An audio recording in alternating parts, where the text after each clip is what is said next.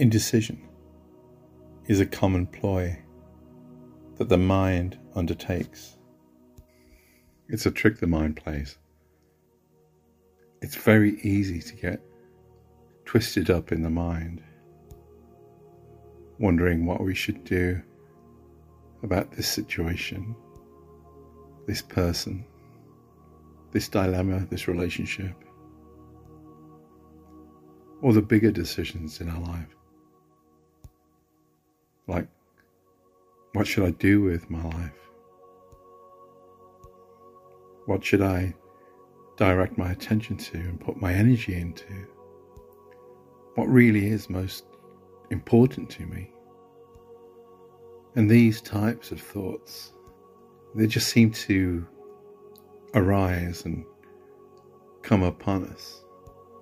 It's a process that lures us into thinking, getting tangled in the mind. Because what lies at the heart of this process is a feeling of uncertainty. Well, clearly, if we weren't feeling so uncertain, we wouldn't be contemplating those questions, looping ourselves through that thinking. So what would it be like to just feel what that uncertainty feels like, without the labels, without the evaluation, without any judgment, without any commentary at all? And just to recognize that it's the feeling of uncertainty that wants our attention right now, not the story about it, the feeling in the body. Rather than finding a solution that the mind wants, but to stay with the sensation, to stay with the feeling, to just stay with the uncertainty itself. And of course, there are times when a decision needs to be made, a plan needs to be instigated, a decision needs to be taken, and thought has to be turned to a situation so a decision can be made in the moment. And that's fine, that's necessary. What I'm talking about here is that feeling when we become totally distracted by the overthinking, the overanalyzing, when it feels kind of heavy, when there's unnecessary thinking.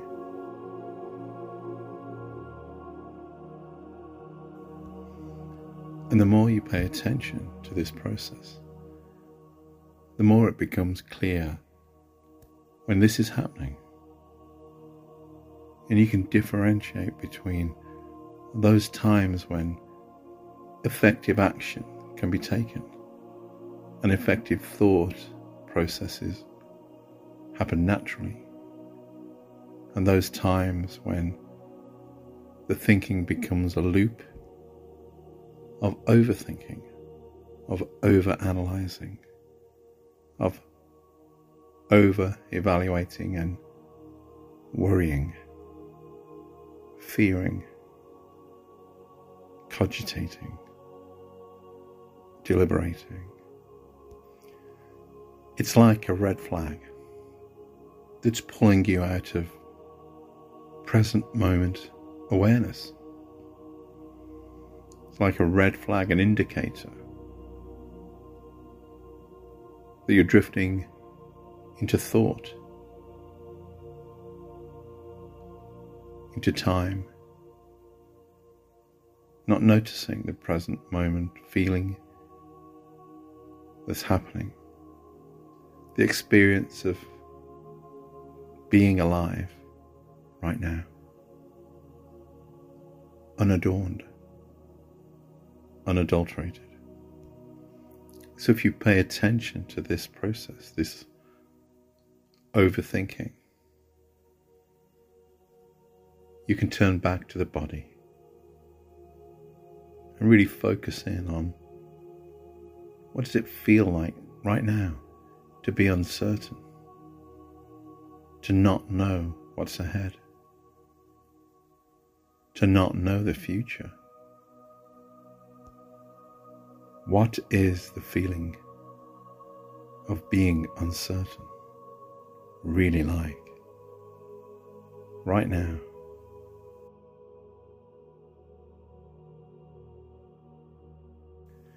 Or maybe it feels uncomfortable at first. That's natural. But look closer. Focus in. Where do you feel this in the body? Is it moving? Is it still? Is it a sensation in the head, the neck, the chest? Spend a few moments with it to become really deeply aware of the sensation, the feeling of unknowing, of indecision, and not being able to know.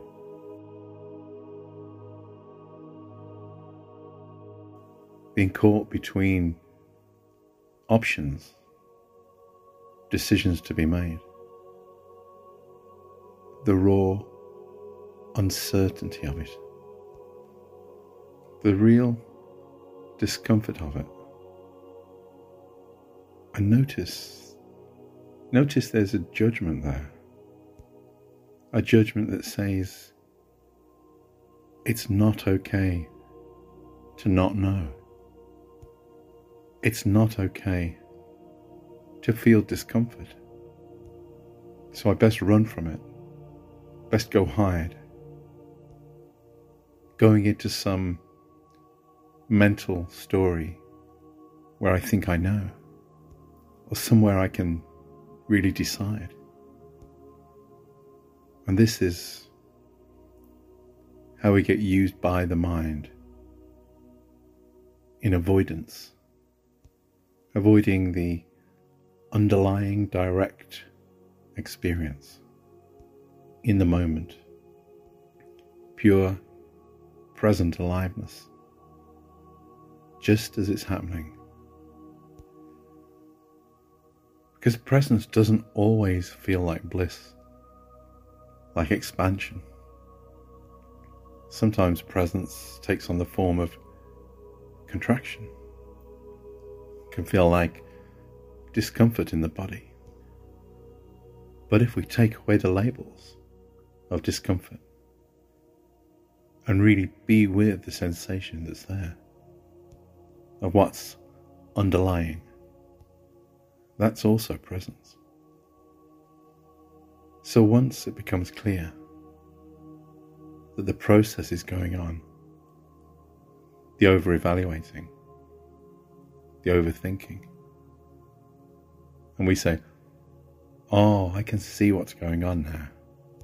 I see the thinking becoming a distraction. There's actually no big decision to be made in the moment. There's just a collection of deep feelings and emotions. And then we focus down on it and really start to feel it. Or maybe it feels like a bit of tension in the chest, or the upper arms, maybe a tension in the back of the neck, or a tingling in the tummy, whatever it might be. And maybe then you can notice the judgments that say all those sensations shouldn't be there. I don't want it to be there. It shouldn't be happening. Notice all the resistance. And just recognize that those are just more thoughts. Just evaluating thoughts, nothing more.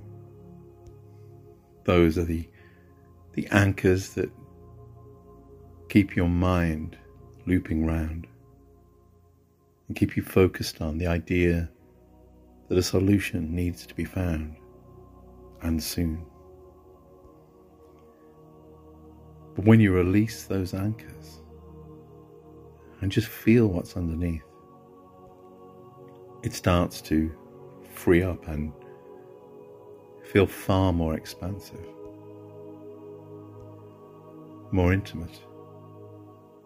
You could say more free, more open.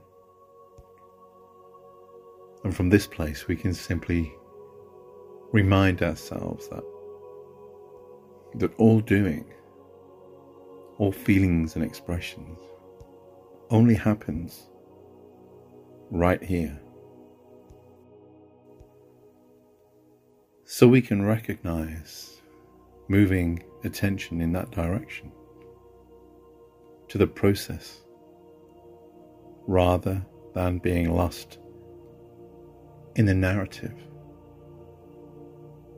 that the mind is spinning about the situation, which only leads to more discomfort. But allowing the attention to drop right into the sensations, into the very field of direct experience, feels more natural, immediate, simple, innocent.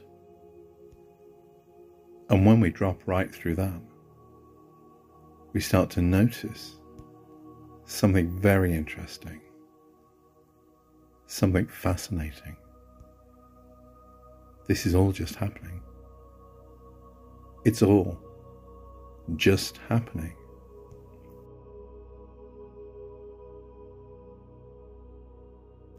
No decisions are made. Everything is just expressed naturally. What arises here, not in some fictional time, but right here. It's simply and obviously the case right now. There's no receiver of experience. There's only vivid experience. There's no receiver of sound. There's only sound, filling all spaces, all times, all places. And that's the sound that you hear right now. There's only sensations. Those sensations didn't come from somewhere. And they're not going somewhere. They don't need help. They don't need assistance. They don't need cure or alteration. There's just no decision to make about them.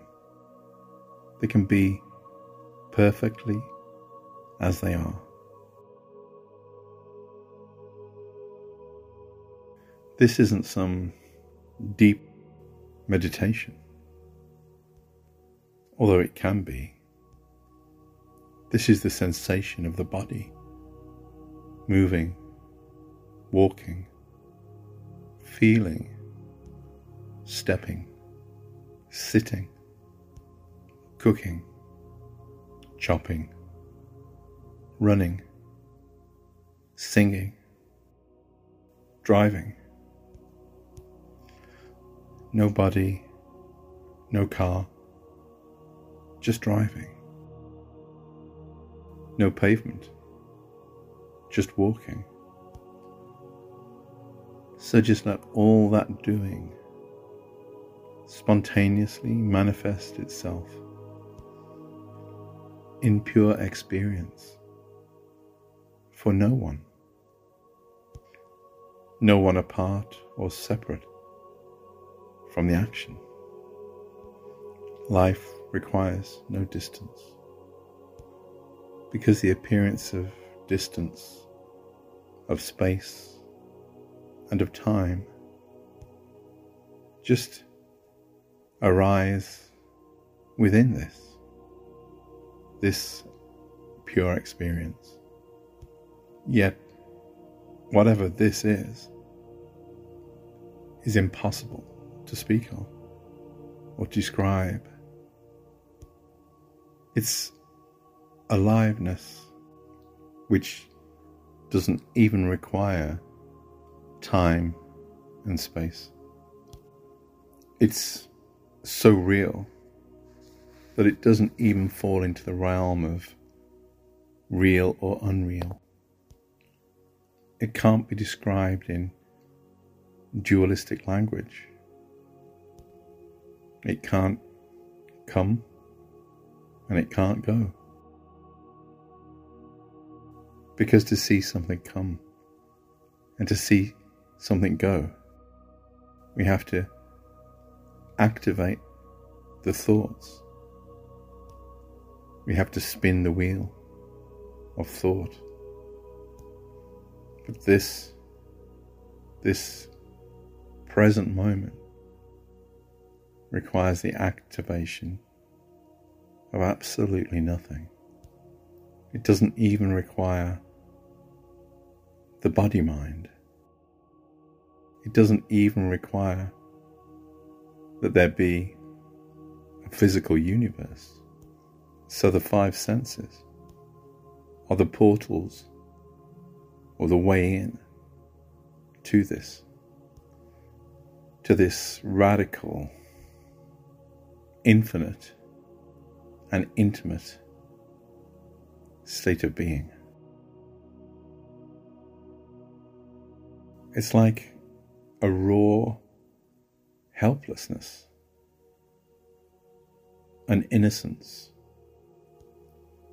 at the bottom of all struggle, of all striving, of all achieving, of seeking. Behind all desire and all aversion, and yet desire and aversion themselves manifest in the mind as me, as my problems, the world, my solutions, where I'm going and where I came from. So you can follow this trail of indecision, like a trail of breadcrumbs, all the way down the rabbit hole, straight through those sense gates, and see what can never be missed. The indescribable, the ineffable. What is making all this happen?